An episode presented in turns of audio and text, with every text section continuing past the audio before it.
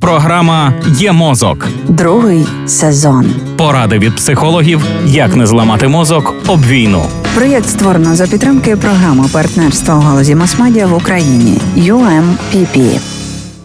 Інформаційна гігієна корисна не лише для себе. П'яте правило криком кричить: не допомагайте ворогу. Зараз Росія буквально моніторить інформаційне поле, знаходить усі точки болю українців та створює на їхній основі тріщини в суспільстві. Точки болю це дискусійні теми, які для нас зараз важливі. Мова, перейменування вулиць, переселенці, що з цим робити, особливо в умовах, коли всім хочеться лайків, але не всі розуміють, що зараз великий ризик заплатити за них дорогу ціну, попрацювати на розкол країни, тобто підтримати інформаційну операцію ворога.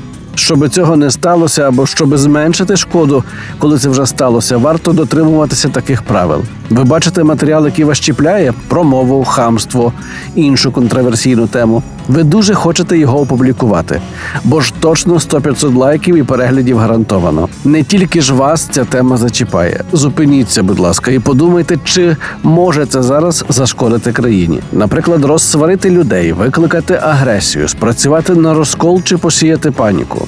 Так, коментарів буде багато, але всі пересваряться. Так, репостів буде багато, але і люди злякаються, чи їх обійме лють. Якщо відповідь на запитання, чи зашкодить це хоч якось зараз країні, так, будь ласка, не публікуйте. Якщо ви погано подумали і таки опублікували шкідливу інформацію, ніколи не пізно видалити пост. Після публікації у вас буде багато підказок про його шкідливість, наприклад, сварки в коментарях та незвична залученість аудиторії. Це привід ще раз відповісти собі на питання, чи не шкодить це зараз країні. Ніколи не пізно видалити пост, ніколи не пізно написати спростування. Жодні лайки та охоплення не варті роботи на розкол країни чи дезорієнтацію людей.